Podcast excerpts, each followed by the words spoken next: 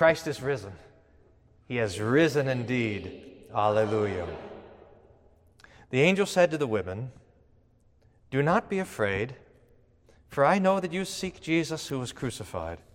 He is not here, he has risen. As he said, Come see the place where he lay. Then go quickly and tell his disciples that he is risen from the dead. Amen. In the name of Jesus, Amen. Dear saints, Jesus is risen from the dead. We rejoice in it. It, it gives to us such a fantastic joy and peace that, that we're sustained in this life and carried through all the troubles of this life and brought at last to the joys of heaven. We have the wonderful privilege today, really every day, but especially today, of meditating on this great victory of our Lord Jesus Christ, who is risen from the dead and who has ascended and sits at the Father's right hand. And as we begin, I want to I want to try to press into the joy of the resurrection of Jesus by talking about the problem that we have, that humanity has, and that is death. There is, and this has been something that has occurred to me multiple times over the last few weeks as we watch the news of the coronavirus, before as it was a rumor in China, and then as it spread over to Europe, and then started to come in amongst us and all of the charts and the growth rates and the graphs. And one of the big questions that was being asked was what is the mortality rate? How deadly is this? 10%? 3%? 1%? 0.1%? What's the mortality rate? But the thing that occurred to me as people were talking about this was that the mortality rate for being human is 100%. We might not die by a disease, or by a heart attack, or by some other pestilence, or by an accident, or simply by old age, but all of us, if Jesus does not return, all of us will die. 100%. And there's nothing that we can do about it. I mean, there's no vaccine, there is no medicine, there's no doctor who can stop you from dying. Death will come to each of us. It, it's so normal that you think that we would be used to it by now. Generation after generation, after all, has died. And each of us, if we pause simply for a moment, and maybe this is one of the advantages of this time of pestilence, is that it causes to pause and reflect on this fact that all of us are going to die. But we know it, and it, and, and it comes to us over and over, and we, you would think that we would be used to it. And, and in fact, the world tries to tell us that we should be used to it. There's a phrase that I think I saw it one time on, on some PBS special that was talking about evolution. There's a phrase that's that's pandered to us and given to us that says that death is natural. Or maybe it's often said like this death is part of life. It's the, it's the Lion King Elton John song, the circle of life. You're born and then you die. So we should come to grips with it. But even though we know that death is coming to us, even though we know that, that everybody dies, there's still in each one of us something that knows that that's not right. Something, even, even in the most hardened atheist and the most, the most distant unbeliever, there's something that echoes in our hearts and our minds that tells us that this is not how it's supposed to be, that we're not supposed to die. Death is natural, but we know better. Death is not what we were made for. We were made for life. But what are we going to do about it? We know we're not supposed to die, but we know that there's nothing that we can do to stop death from coming to us. So we just simply have to resign ourselves to the fact that death is coming that you live and then you die, that this is the way of all flesh until Jesus comes. And he assaults death and wins. He assaults the grave and has the victory. Jesus takes on all three of our ancient foes sin, death, and the devil, all three of them, and he destroys them all. Sin forgiven, the devil destroyed, and death is now gone because of his resurrection. Jesus is that thing that we are longing for as we as we recognize that death is not natural, that death is not the way that things are supposed to be. Jesus is the thing that we've been hoping for. Jesus is the one that we've been looking for, and now his resurrection has come. God be praised that Christ is risen. He is risen indeed. Hallelujah. The ancient foe, death, who won every previous battle, now has lost to our Jesus. I want to say three things about this. Three, maybe, realms of meditation on the fact of our Lord's resurrection.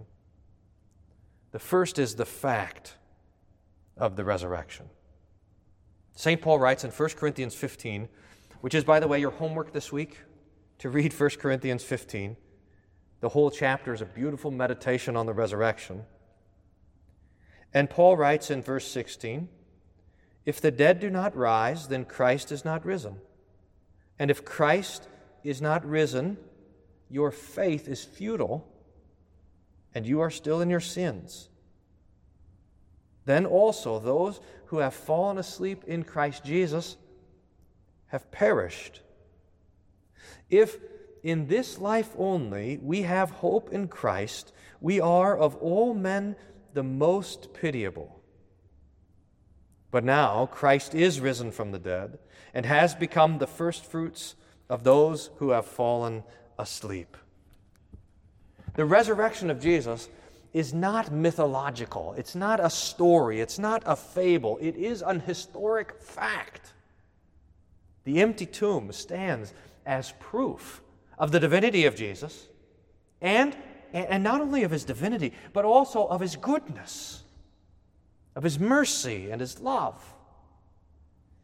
I, I heard some time ago uh, a report. It was, a, it was one of these survey questions where they were surveying various Christians, and one of the questions they asked was Would you still be a Christian if they found the dead body of Jesus?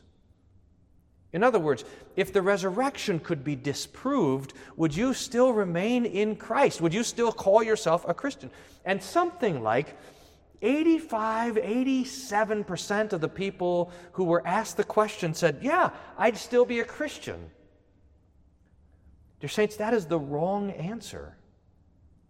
If Christ is not raised from the dead, we amongst all people are most to be pitied. If Christ is not historically, really raised from the dead, then we of all people are the worst, propagating a lie, standing on thin air. If Christ is not raised from the dead, if Jesus is still in the grave, then we should probably turn this building into a bowling alley Sell the property, live it up. Because if Christ is not raised from the dead, all we have is this life, and there is nothing else. Eat, drink, and be merry. Tomorrow we die. But Christ is risen from the dead, just as he said. His grave is absolutely empty. The cloth that was wrapped around his face was folded and left where he got up. He was seen by witnesses, by the women, by the disciples, by over 500 at one time.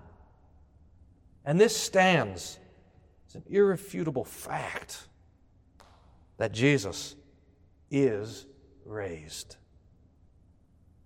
Second, the faith of the resurrection. So the fact and now the faith. What does it mean that Jesus is resurrected? What does it mean theologically? The best illustration that I know to explain this comes from football. Some of you, if you're old enough, might remember the game football that we used to play.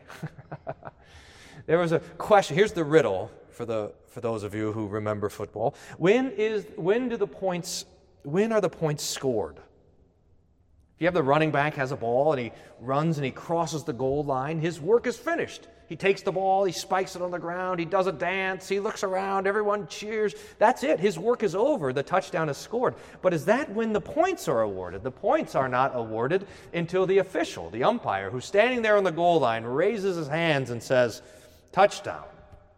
Or now they go to the booth review and they have to look at it for five. And then they say, touchdown. Now, the point is when are the points applied? When the runner crosses the goal line? Or when the official accepts it and says that it was good? If you could. If you could let me take that analogy to the resurrection, the resurrection is God the Father saying to the death of Jesus, It's good.